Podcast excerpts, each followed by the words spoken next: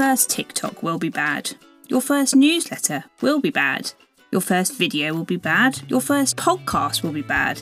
Yes, really, that includes me. Your first anything will be bad. But you can't make your hundredth without making your first. Welcome to season three of the Everyday Storyteller, and unbelievably, it's my 100th episode. I'm your host, Hilary Salzman, storyteller, writer, and consummate believer that things can only get better. Now, I have to admit, I did lift some of the words in my opening statement from a tweet, or is it X, I saw recently, but I stand by them. My first podcast episode, although not a total disaster, is nowhere near as good as my 10th. And my 10th is rubbish in comparison to my 50th. And my 50th, okay, I'm sure you can see where I'm going here. But my point is, you have to start somewhere and keep on going. It's exactly the same with storytelling.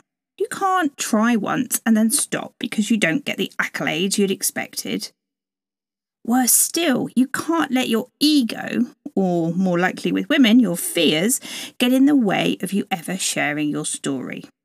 So today, if you haven't shared your story for a while or are new to this whole business of storytelling, I want you to put every fear and negative thought aside and just make a start, no matter how big or small. It could be a short Instagram post or reel about how you started your business or how you make a difference to your clients' lives. It could be pressing send or even starting to write that newsletter you've been telling your audience about for months. Or maybe it's your own podcast that's been living in your head all throughout the summer.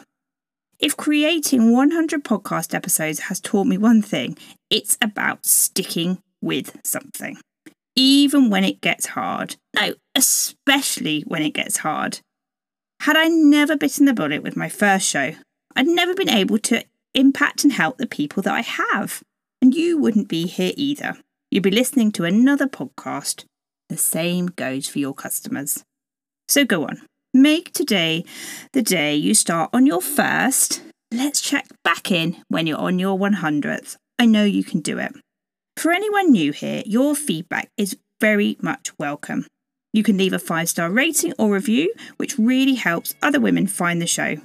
Or you can message me directly. All my contact details are in the show notes.